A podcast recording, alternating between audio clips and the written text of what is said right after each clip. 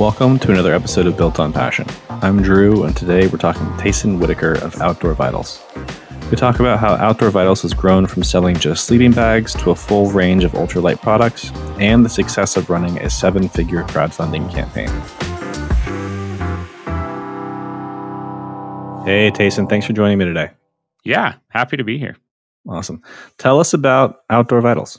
Yeah, we're uh, we're an online direct to consumer based business that's really focused on helping people lighten their backpack on trail, you know, increase comfort and and just increase confidence.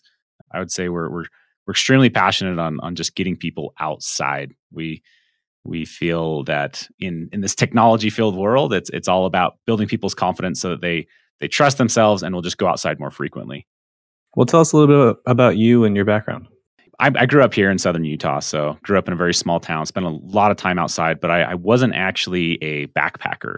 Historically, my family did a lot of you know hunting, fishing, even you know riding around on ATVs and motorcycles, that kind of thing. Growing up, but I was just always outside, riding bikes, riding scooters. Short ways from my house, I could be exploring some hills, and so spent a lot of time doing that. But in college, I got really interested in ultralight backpacking and, and going farther into the backcountry, getting more secluded, getting more disconnected, and that really spurred off this this whole issue that I discovered, which is that that high end performance gear is phenomenal. Like I, kind of saved up in college and bought a backpack and was so shocked at how much better it was that it just kind of got flipped this light switch for me of man, if everyone had gear this good, like how many more people would just go outside or or and so then it, it kind of just spiraled from there to where I was like, okay, well, my my back my sleeping bag at that point in time was nine pounds and would fill up a whole backpack just in and of itself. So I was like, okay, I need a down sleeping bag, and just started to research and and um, eventually just got on this train of thought of, well, what if I could do this and do it direct to consumer, cut out that extra markup, and just really focus on getting people quality gear, tying in education and transparency, and just get more people outside. So in 2014, I, I literally started selling samples out of factories online. And that was the start of the company. Just started to pour everything I had into it. Um, at that point in time, every every dollar I had, every spare minute I had, really went into this thing and building it, and you know, building this longer term vision of of what I what I wanted to accomplish with it. So that's awesome. I mean, it's so true with um, pretty much all outdoor sports. I mean, you know, if you have a seven thousand dollar bike, uh, mountain bike, it's going to be yeah. you're going to have a much better time. Like just you know any cheap bike to expensive bike, the expensive bike is always going to give you just an easier ride, and it's almost like a barrier of entry to the sport because it's so expensive. You're not going to invest that up front early. Um, but you might hate it if you don't have the right equipment. Same thing, backcountry skiing, you know, lighter skis and stuff like that. Um, so I think that's so true. But coming out of college, you had a finance degree, didn't you? Yeah, yeah, I had a finance degree. I would have studied entrepreneurship if if it like had been an option where I was at, to be honest. But uh, went into finance, and really, right as I graduated, I said, I've got two years to start a business, or I'll go get a master's degree or do international business or something that I didn't want to do. so, a few weeks out of college, kind of had this rolling already, and um, was like, I'm never going back, man. This has to work, you know, because I'm not going back to school. And so had a finance degree spent a lot of time even even as an 18 year old kid you know I, I started doing door-to-door sales and just wanted to learn how how to sell things. And i was an introvert i was a big time introvert. And so i just saw that as like a chink in my armor. So i kind of worked on that over the years. And you know between having that finance background having some marketing experience uh, was able to to to get the company off the ground and rolling. And then from there just just optimize the products and and and the brand. So that was a number of years ago now. At this point. What was what were the early stages of the company? What was kind of like the first few steps of getting rolling? Yeah, I I'm a big proponent of of just lean, just keeping things really lean, especially in the beginning, right? So many people would come at me and say, you know, how do you do this? Like this is so risky. This is so this. And I was like, I never once felt like there was risk. I really didn't. Um, and I think the reason why for that is is to me the the most important next step you take is what you need to learn today and study today. And and then if you do that you eliminate those unknowns those uh, those fears and that allows you to take the next step confidently and not maybe over leverage right? Like true fear whether it's you're trying to go backpacking or you're trying to start a business is the unknowns right? You switch off a light switch. What's scary about it? It's scary that i can't see. I, I don't know what's there. I don't know what's so so if you can eliminate the, those unknowns you you come into things confidently. So for me it was it was this lean startup. It was literally buying to start i had $500 i bought three sleeping bags from from three different factories picked one ordered three more and my 500 bucks was gone right? So at that point i go and i sell three sleeping bags and i buy five. I sell those five sleeping bags, I buy 10. And it just rolled from there, just investing everything that I could back into this company to to grow it. And that that taught me so much, right? I mean, obviously it keeps you financially sound because you can't just go out there and let marketing get out of hand, or then you can't buy product on a, on a really small scale. But it taught me so much about it, it really was an education. And that's that's how I see it, especially looking back now. So many people go, they start a business maybe for a couple years, then they kind of sell it or it crumbles and then they start their second business and that's where they have true success or, or maybe they go work for another company and um, kind of get an education and then they go start their businesses. For me i see Outdoor Vitals as like a as a 1.0 and a 2.0 project. The first you know 1.0 was get this thing off the ground build something you know get to cash and and and make a difference in the purpose that, that i was aimed to be. And so at that point in time you know we we were the first I don't know, I can't say first, but we're really the only guys selling a down sleeping bag for under a hundred dollars. And and that really got our foot in the door, got us rolling. And then from there, you know, we've continued to change and adapt and and, and whatnot and, and had a pretty big pivot around, you know, 2018, 2019. What happened in 2018, 2019? well, at that point in time, you know, I would say a lot of the education pieces had come into play from running that business you know we had we had reached a, a seven figure year as a brand by that point but we we released our first piece of apparel. So in the beginning it was it was mainly sleeping bags. We built a tent we built a backpack but mainly the core business was sleeping bags. And everyone was asking us to release an apparel piece so we did. And we did that on kickstarter. So we did that on kickstarter for for a few specific reasons. You know one we thought it would we could help with marketing and things like that. But two we're now releasing a new line of product that's a substantial cost to to get into apparel right? There's there's colors there's there's sizing there's all these different elements. And we're a private company right? I'm i'm the sole owner of the company and we have to be profitable every year. We can't you know just throw money into things. We have to maintain that. And so you know it's it's it's this element of okay let's let's see if this is true.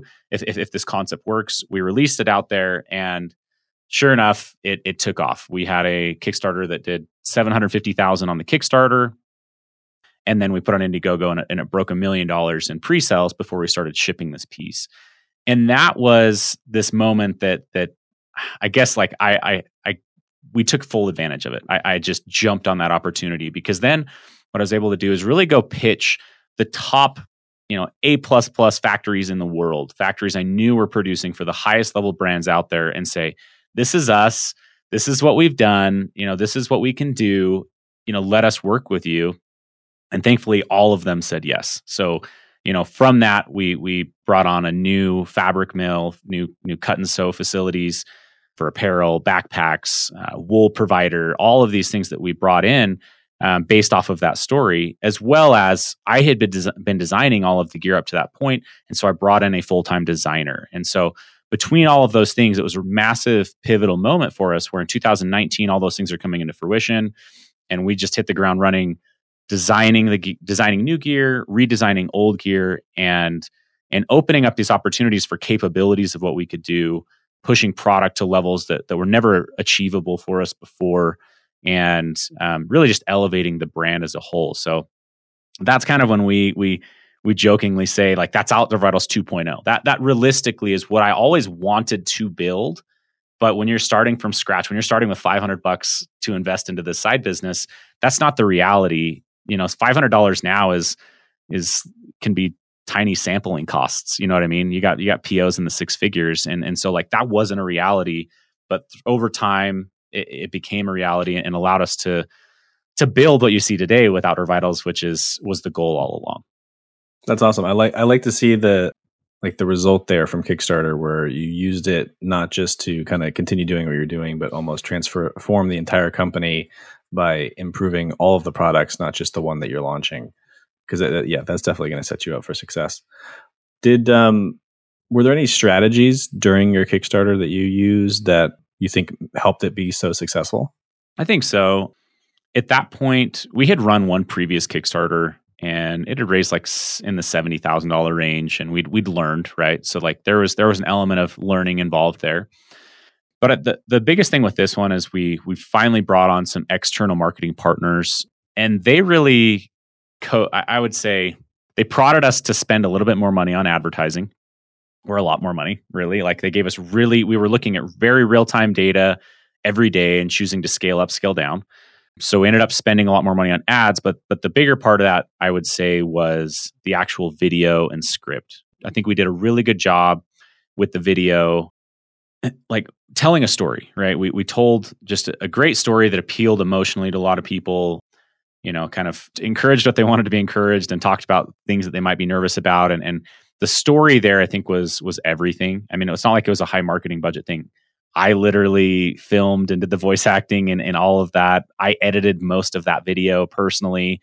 And so it was it wasn't that. It was that connection. It was that story. So then when we were running ads, they were converting, right? So I, th- I think that was kind of the two the twofold thing there. I think that using an outside third party is a double edged sword.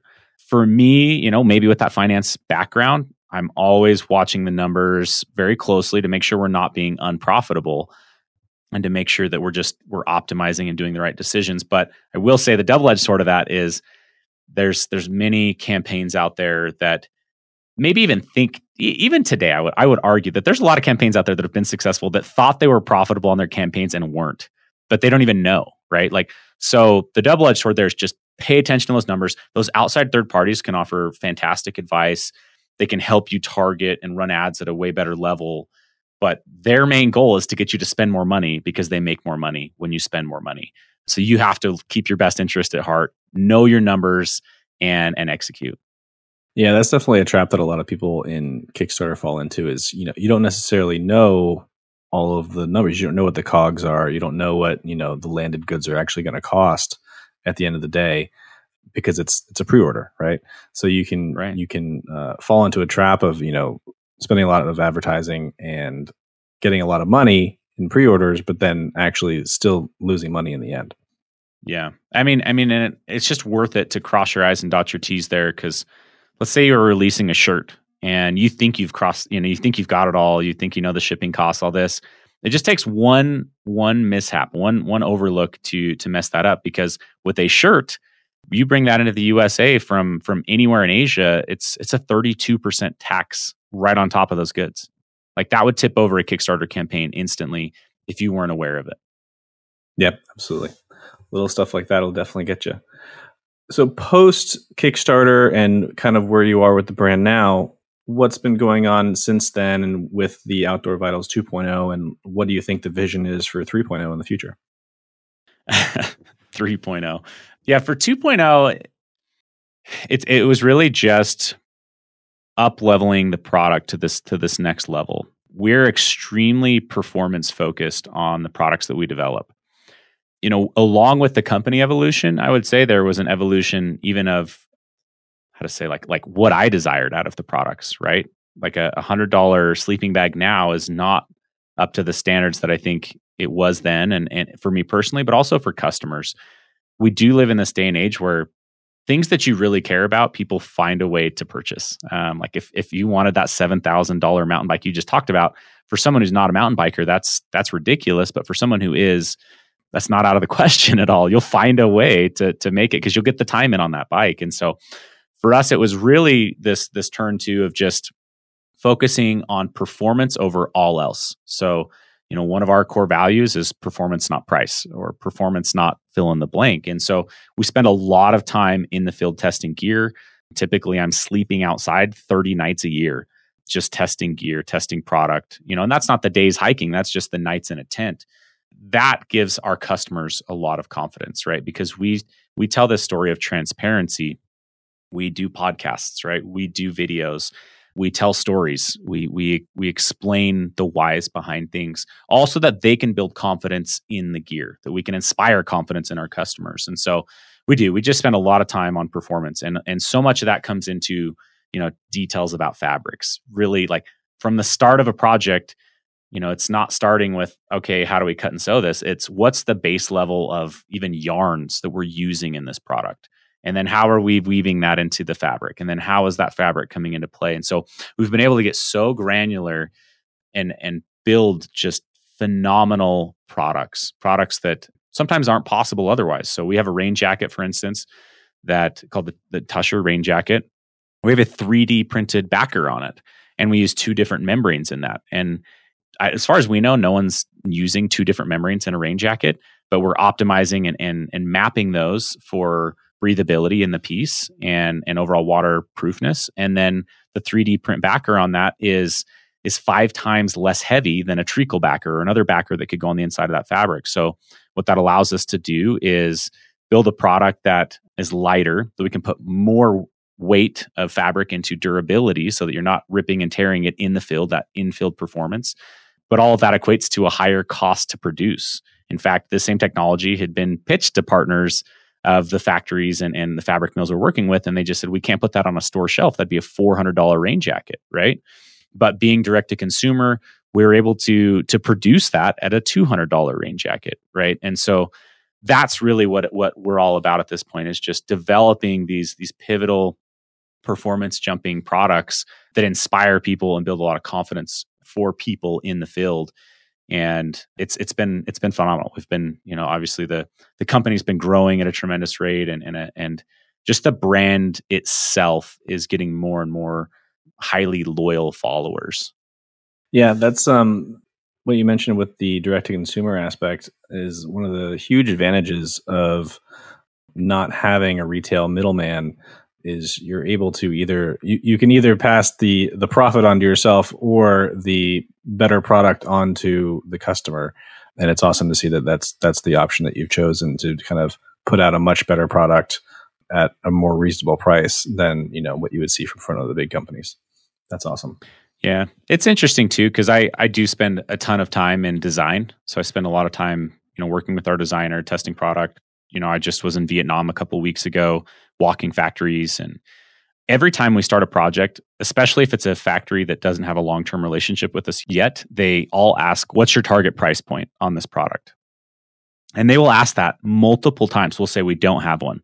Next email comes in respond to a few things. What's your target price point on this product?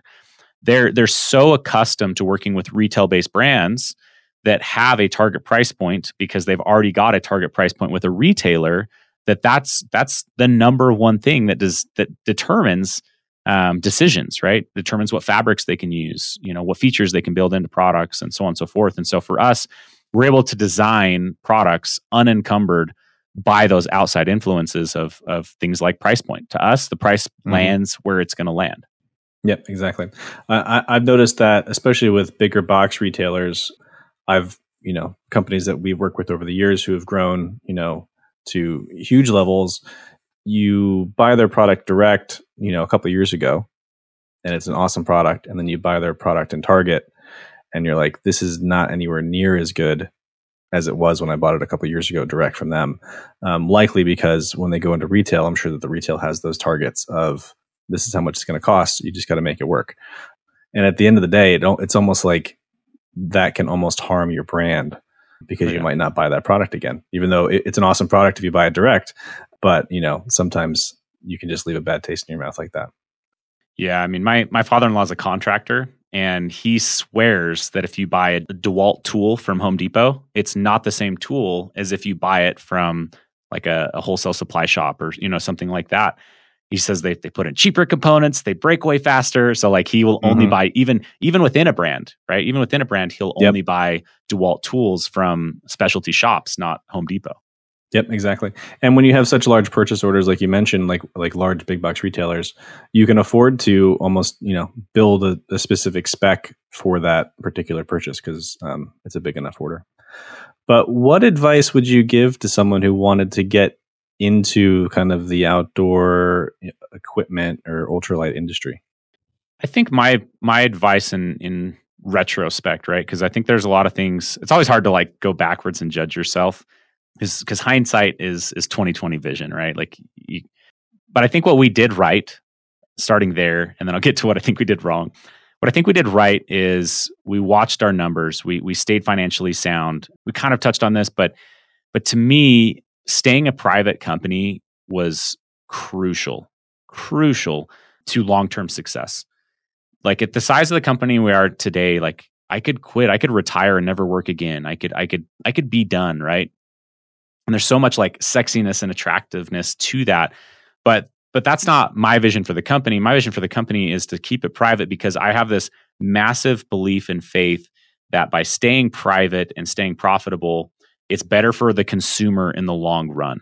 I'm sure you've seen companies out there that run massive, massive marketing campaigns and convince thousands of people that their product is the best product. Well, unfortunately, that not that's not always the case, right? The product really needs to speak for itself, not these massive marketing budgets that can come from venture capital or, you know, fill in the blank. And so to me, letting that product speak for itself is really important and letting, you know, not swaying customers by just having who can spend the most, who can convince the most amount of people, who can get the the most expensive athlete into their shoes, you know, or whatever it is. Like that doesn't determine things in the long run. It's a short run, short run pull. And um, so for us, stay financially sound, sound, stay in a position to stay venture capital free. I, I, I just from the onset, like make that decision because in the long run, I I feel like it's it's the most important thing for if you want to build a legacy. If you just want to go make a million bucks, then don't even worry about starting in the outdoor space. There's way easier places to make a million bucks because there's a lot of competition here. So stay financially sound. I think you've got to ask yourself, you know, how can you do things differently? If you go do the same thing and expect a better result than someone else, it's it's basically the same concept of doing the same thing and expecting a different result, which is the definition of insanity, right? So so see what you can do to flip the script, see what you can do to be unique and then what I think that that you know with Outdoor Vitals 1.0 and 1.2 or 2.0, just obsess about product. You know, don't worry as much about getting a lot of product out there. Worry more about getting even one product out there that's just really, really good. That's probably the biggest advice I would give to myself looking backwards now would just be that aspect. Build the best product you possibly can and and it will it'll give you something you know better to sell so your marketing dollars will go farther but also you'll get so much more organic growth. And you know with the example of that LoftTek product to have one single product do a million dollars in sales in a, in a year was pivotal for us. And and it was something that personally I don't think I had the mental growth yet or, or I don't know growing up in a small town everything's like big to me right? So I just didn't think that was possible right? Like I didn't think that that was a reality. And so that really kind of flipped that switch for me of you know it only takes one amazing product to to have a massive massive impact. So that'd be my advice. Awesome. I love it. Well before we wrap it up i want to give you one more chance to plug the company and tell everyone how to find you. Yeah so again we're outdoor vitals. We're we're just obsessed about performance based outdoor gear. If you're interested in in getting outside disconnecting from tech and reconnecting with yourself you know come check us out. We've got a youtube channel. We do a lot of education pieces there Sometimes we run challenges throughout the year. So if you want to challenge yourself to go backpacking, uh, you can join us there. But I'd say if you're listening to this podcast, you're already a podcast listener, go check out our podcast called the Live Ultralight Podcast.